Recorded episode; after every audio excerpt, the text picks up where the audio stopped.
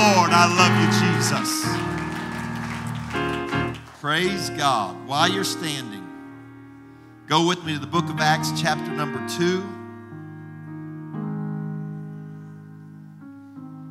The book of Acts, chapter number 2, verses 46 and 47. Remember, life groups start back tomorrow. The new new semester of life groups. I know it's going to be awesome, and I hope that you'll get involved in those. Remember, Sunday morning, Sunday night, it's going to be a great day. A lot of great things happen in the morning show, eight o'clock, live online, and uh, just just uh, thankful for all the great things that God is doing. Acts two forty six. If you found it, say Amen. And they continuing daily with one accord in the temple and breaking bread from house to house. Everybody say, in the temple and from house to house. Did eat their meat with gladness and singleness of heart, praising God and having favor with all the people. And the Lord added to the church daily such as should be saved. Lord, I pray that you would anoint me to teach your word, anoint our ears to hear. God, I pray for the power of your spirit to move, confirm your word with signs following. Lord, in Jesus' name. And everybody said, Amen. Amen. God bless you. Give the Lord a good hand clap as you're being seated tonight. This past Saturday night, my wife and I had the privilege of hosting our life group leaders in our home. I think we had between 30 and 40 people, and uh, we had a great time of fellowship. My wife cooked a great meal, and uh, I need to not think about that because I hadn't eaten supper today. And uh, if I think about it too much, the sermon will get shorter than it ought to be. But I shared with our team on Saturday night some of my thoughts on the relationship between disciple making and life groups. I'm going to share some of that and a few other thoughts tonight. But I say it very often. As a matter of fact, I think somebody quoted it the other day that if we want what the disciples had, then we have to do what they did. It's unreasonable to expect apostolic results without apostolic methodology. When you blend apostolic truth with apostolic methodology, you can expect to have apostolic results. If we vacate the apostolic doctrine and resist apostolic methodology, we'll never see apostolic results. Acts 2:42 tells us the primitive church's priorities Acts 2:42 says, "And they continued steadfastly in the apostles' doctrine and fellowship and in breaking of bread and in prayers." It was the priority of the church. The church prioritized the apostles' doctrine. Amen. You might be able to build crowds without the truth, but you'll never build a true church without the truth. And so they prioritized apostolic doctrine. They continued steadfastly. They were committed to the doctrine, but they were not only committed to the doctrine, they were also committed to fellowship. And they were committed to apostolic sacrament and apostolic prayer. Acts 2:42 shows their priorities. Acts 2:46 shows their methodology. They continuing daily with one accord in the temple and breaking bread from house to house. We see here the two pronged approach of the early church in regard to their worship and discipleship. A lot of people in this generation don't believe in going to church, but the early church was daily in the temple. They were church going people. Amen. Y'all can say amen because you're here.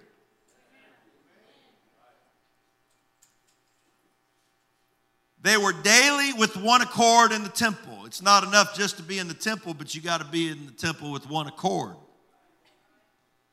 And they were breaking bread from house to house.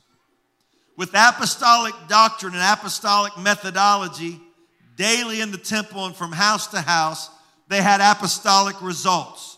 They were praising God and having favor with all the people, and the Lord added to the church daily such as should be saved.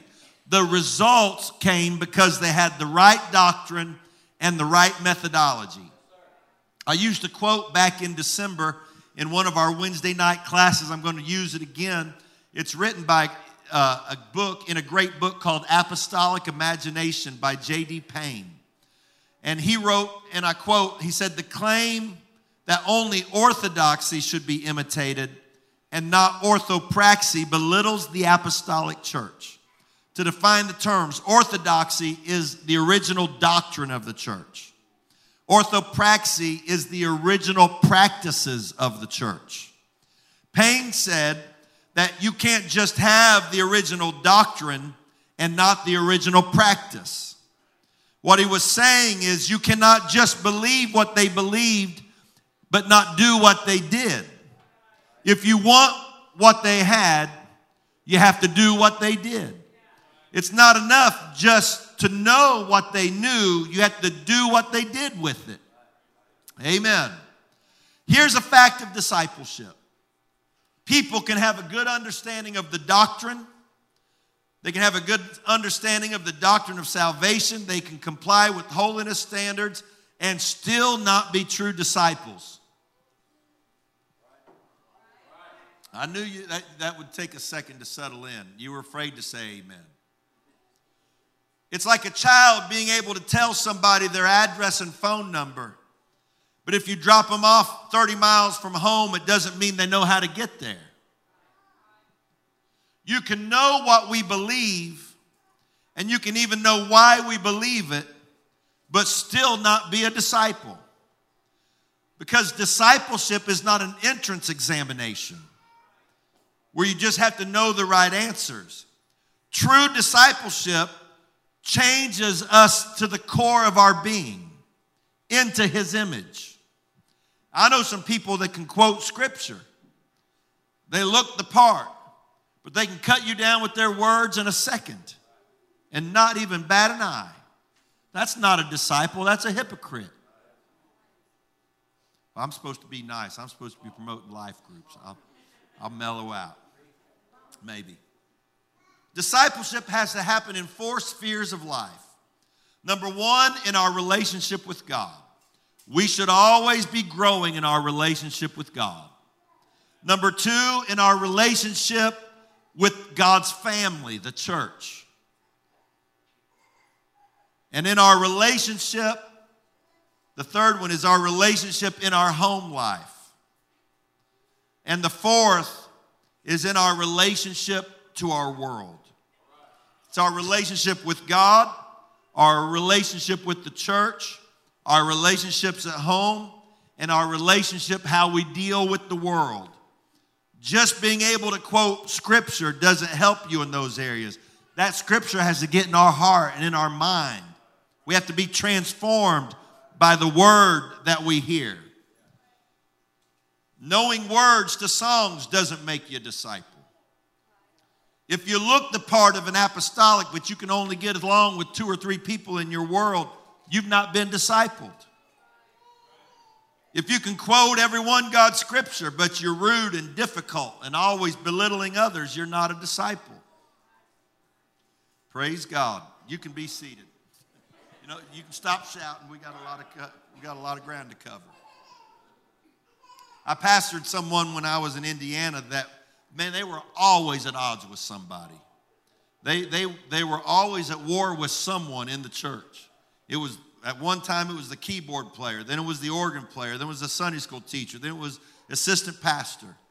And uh, thank the Lord they left the church before they got around to me. They were constantly having struggles getting along with people. They could hardly stand people that no one else ever had a problem with. The truth was that at some point, the preaching and the scripture that we hear needs to get in our heart and change who we are in all four spheres of life our relationship with God, our relationship with the church, our relationship at home, and our relationship with the lost people in the world. Faith must find an expression in how we live our life. A person, as a person grows as a disciple, each sphere of their life becomes transformed. So we're striving, we're striving for apostolic methods. We're striving for apostolic methods. We're striving to try to become more like that early church so that we have the right method with the right doctrine so we can produce disciples like the early church did. If we want what they had, we have to do what they did. Amen. One of the major reasons the early church was so effective was because they infiltrated the basic fabric of society, families in their homes. It was a fundamental methodology of the early church to not leave church at church, but to take church home. The early church didn't go to church to be the church, they were the church. They viewed themselves as the church. So let me say that again. The early church didn't go to church to be the church. They went to church because they were the church. They were the church at home just as much as they were in the temple or in the synagogue. And so the idea that the main part of our relationship with God happens inside this room is the reason why modern Christianity is so weak and watered down. The church has to go home with us. And so we're all going to load up in a van and we're going to your house. But it was, funda- it was the fundamental methodology of the early church that I am the church. And when I go home, I take the church with me. And when I go to the marketplace, I take the church with me. And when I go to work, I take the church with me. I am the church, so I don't, I don't hang my church self on the, on the hook as I'm walking out and then pick it back up next time I come. So the idea, the mentality of the church, that's why they were daily in the temple and from house to house because they were always the church. Amen. So I think it's important that we underpin why we do what we do. Therefore, I want to talk a little bit about, about our mentality on life groups, why, why we do it, why we started to do it, and, and the results that we've seen. We had the, we had the uh, panel last week, and we had people talking about what life groups meant to them. Can I tell you that our new people that get in life groups stick? and our new people that don't, don't. Tom Rainer, he said in, uh, in his book, Surprising Insights from the Unchurched, he said that Christians who immediately joined small groups when they got into the church were five times more likely to remain in the church than those who were not involved just by simply inviting one of our new members to a life group can increase their odds of sticking five times. That is a powerful statistic. Amen. If you had, if you had something that, uh, that if you did it at work, that it was guaranteed to make you five times more successful at your income, in a New York second, you'd do it. I'm talking about something that makes new converts five times more likely to stick because it works. It was the early church pattern. When churches were evaluated for strength and growth, certain patterns emerged. One pattern which emerged in the evaluation of new churches was the presence of thriving small groups. Christian Schwarz, in his book Natural Church Development, he said, quote, if we were to identify any one principle as the most important, even though our, even though our research shows that the interplay of all basic elements is important, he said, without a doubt, it would be the multiplication of small groups. Dr. Bob Weitzel, he said this It is in small, intimate gatherings where most growth in Christian faith can take place. And so, what we're following here is a proven method that is a New Testament method of growing people and connecting people to their faith. Carl George said in his book, How to Break Growth Barriers, that book went out of print. Brother Carson, I think I probably bought 50 copies of that book. I give them away. I, I, I, I started to say I loan them to pastors, but really I just give them away because I know they're not coming back. That part of their life's not discipled yet. It went out of print and they brought it I guess I bought so many used copies of it that they brought it back in print. They re released it. Carl George said in How to Break Growth Barriers, quote, the best solution, which enables the largest number of people to receive personal quality attention, occurs when a church systemizes care by building it into the life of the entire fellowship. For this to happen, caring groups must be developed. Brad Lewis said that the small group provides a safe place to ask questions, share personal junk, and shed tears.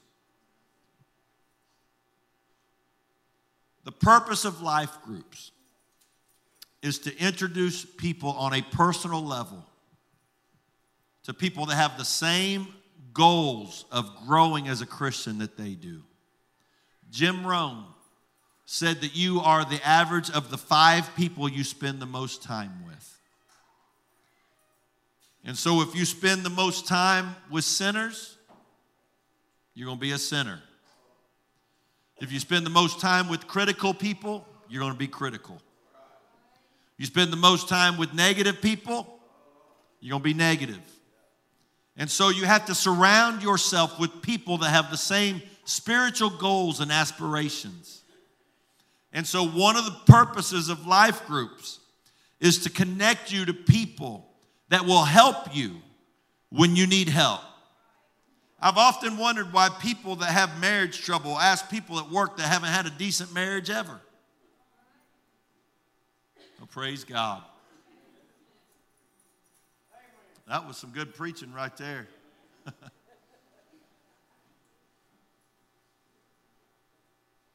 You got to surround yourself with people that have the same goals. The best way to connect people. Win and Charles Arn, in their book, The Master's Plan for Making Disciples, they did a wide ranging survey across the wide spectrum of Christianity. And the survey simply had a simple question. And it, the, the way that it broke down was they were trying to figure out how many friends somebody had to make in a new church to get them to stay? How many friends did it take? Because we've always thought if we can get somebody to get a friend, they'll stay. Do you know how many people that made one friend in a church were still there five years later? Zero. The breaking line is seven friends. If somebody can make seven friends, they generally will stay in the church. It's hard to make friends when the music's going and the preacher's preaching. You can make acquaintance and see people, but it's hard to really build those relationships. And so, one of the reasons that we do life groups is because it helps people to come in contact with other people that have the same goals in their walk with God. The truth is, we've been doing small groups from since the, the 16, 1700s. We just called it Sunday school. But that's what we've been doing, right? Amen. Hello, test, testing one, two, test, testing one, two. It's what we do, right? We put our kids in a small group, and by the time they come out of that small group, they can tell you about Noah's Ark, and they can tell you about Jesus walking on the water. And it's not very, almost every kid that comes through our, our children's department, by the time they're done, they've got the Holy Ghost and been baptized in Jesus' name. They've been in a small group. My earliest memories of church is Sister Bessie Anderson. I've got a picture of her. She's been dead for 20, 25 years. She taught the same, she was everybody in our church's first Sunday school teacher, seems like since the flood. She taught the same class for 43 years. Two vanilla wafers and a Dixie cup of milk every Sunday morning, worth waking up for. It's amazing what you'll get out of bed for on a Sunday morning. She was the most patient lady. That, that old church, Brother Brad, that old church had a basement. It would flood every time it rained, and there'd be a trickle of water come right through that room. She said, I was the only kid she ever had that stepped in the puddle every time. You got to be good at something.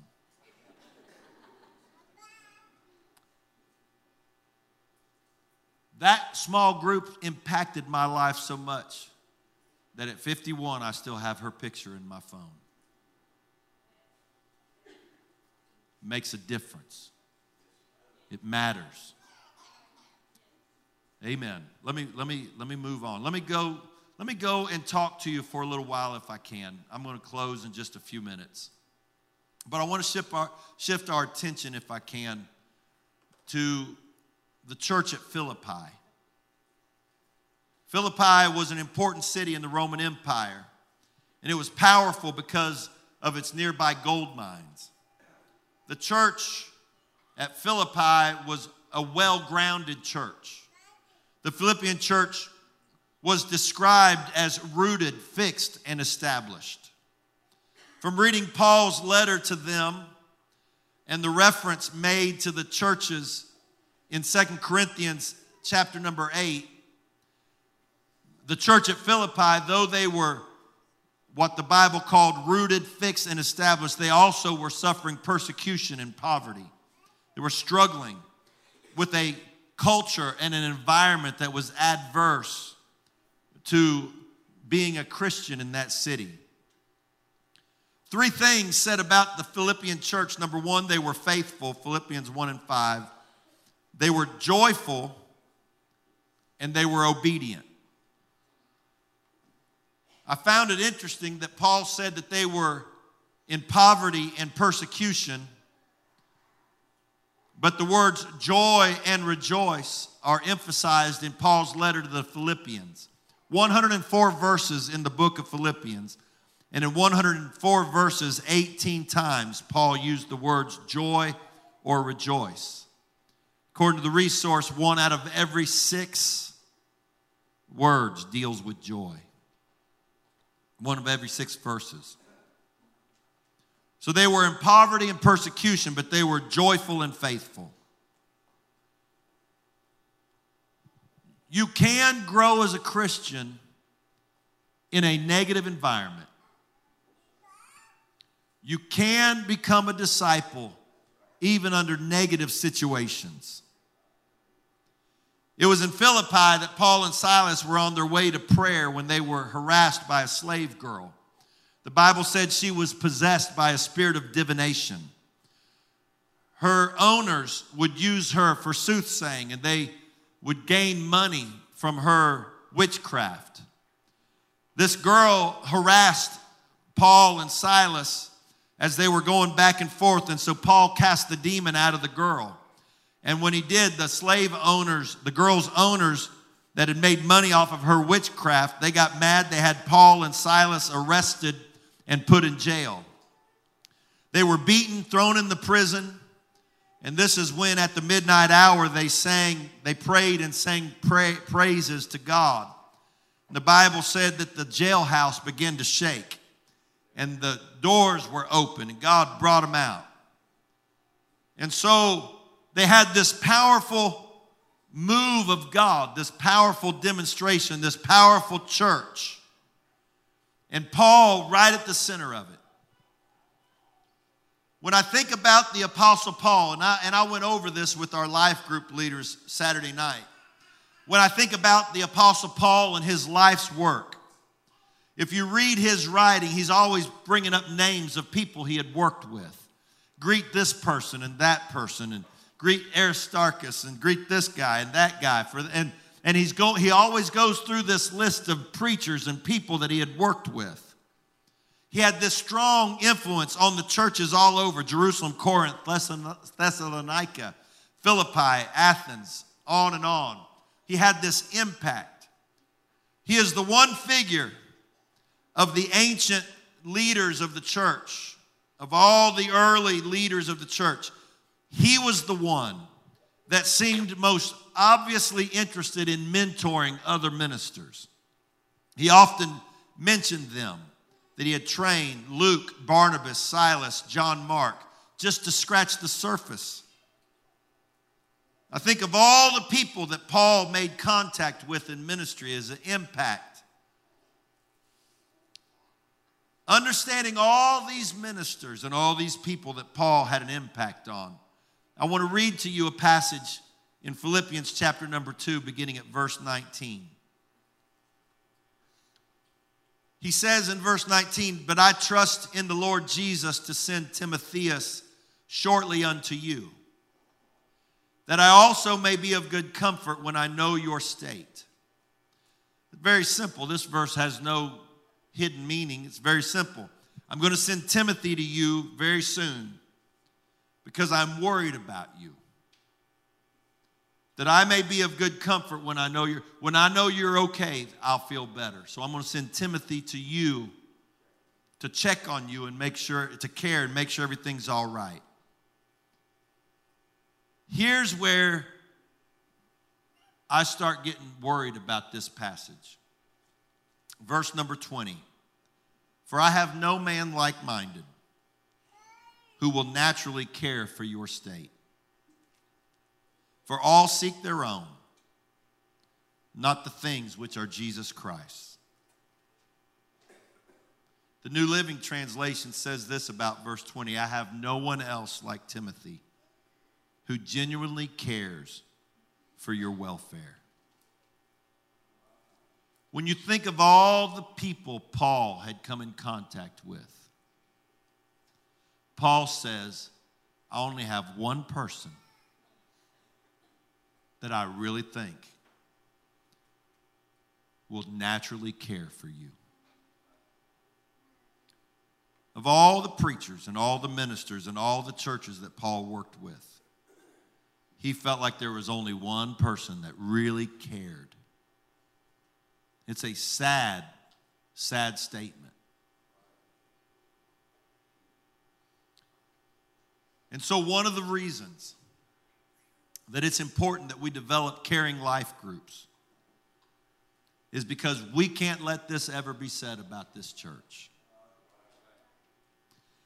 I told our life group leaders, most of them were there. There was a few that were unable to, but I think, like I said, we had between, I think around 35, between 35 and 40. I know one thing that house was full.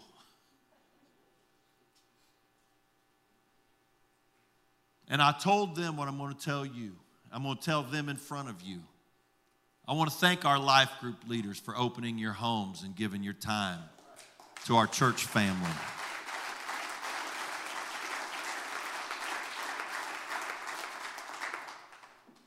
I want to thank you for caring for people. I want to thank you for caring enough about people's health spiritually that you're willing to take the time and the effort to allow people to come to fellowship, to build relationships, to grow.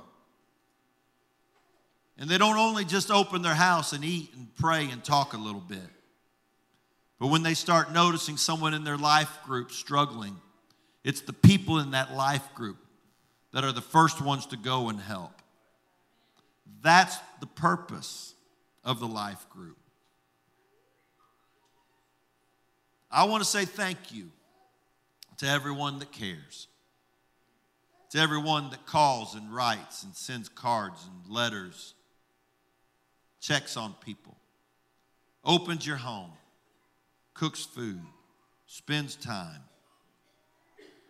If you want to do what they did, if you want to have what they had, you have to do what they did. And so I don't only want to be apostolic in doctrine. I hope to God that we can raise generations that know what we believe and why we believe it. I hope that we can raise young people that can quote Acts 2:38 and Acts 4 and 12 and Acts 3:19. I hope they can quote Deuteronomy 6 and 4. I hope that they can talk about that there's, there's one Lord, one faith, one baptism, one God and Father of all. I hope they know how to say, I and my Father are one. When you've seen me, you've seen the Father. I hope they know how to say, Then Peter said unto them, Repent and be baptized, every one of you, in the name of Jesus Christ, for the remission of sins, and you shall receive the gift of the Holy Ghost.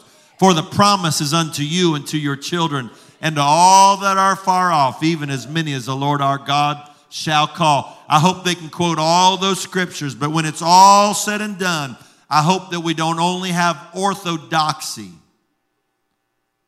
the right doctrine. I hope we also have the right practice. Amen. If we want what they had,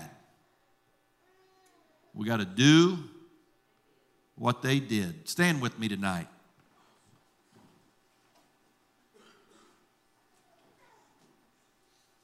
Get ready to launch. I think we had one life group last night already, so I guess tomorrow night's not the, launch. Last night was the launch. We had a men's group last night. Got our youth life group tomorrow night, maybe a few others. Got some Friday and Saturday. But I want us to take some time and I want us to pray.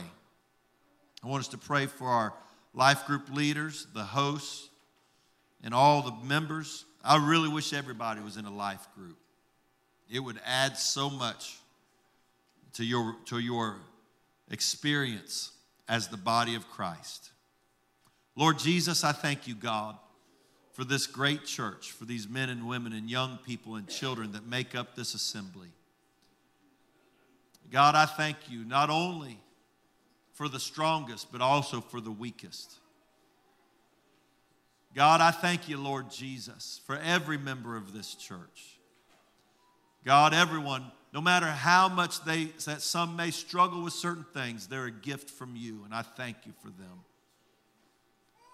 And so, God, I pray for our life groups as we're launching this new semester, this, this relaunch at the start of the year. God, I pray for our life group leaders and directors. I pray, God, for our hosts that you would give them the anointing of the Holy Ghost to care for the people in their life group. I pray, let your presence fall in their homes and wherever it is that they meet. I pray, God, that your word would be rich and uplifting, that the time of prayer would be a time when burdens are lifted and strength is given and hope is given. I pray, God, that all of our new members that get into life groups God, that they would grow and become better disciples for you.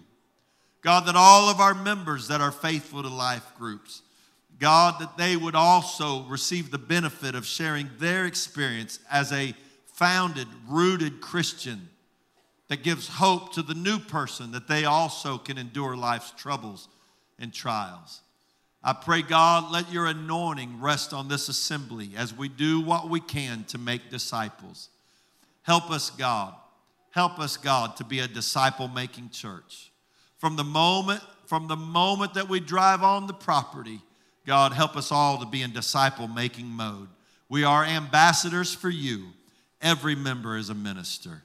Every member's contribution counts. God, I pray that you keep us together in one accord, daily in the temple, in one accord, and from house to house.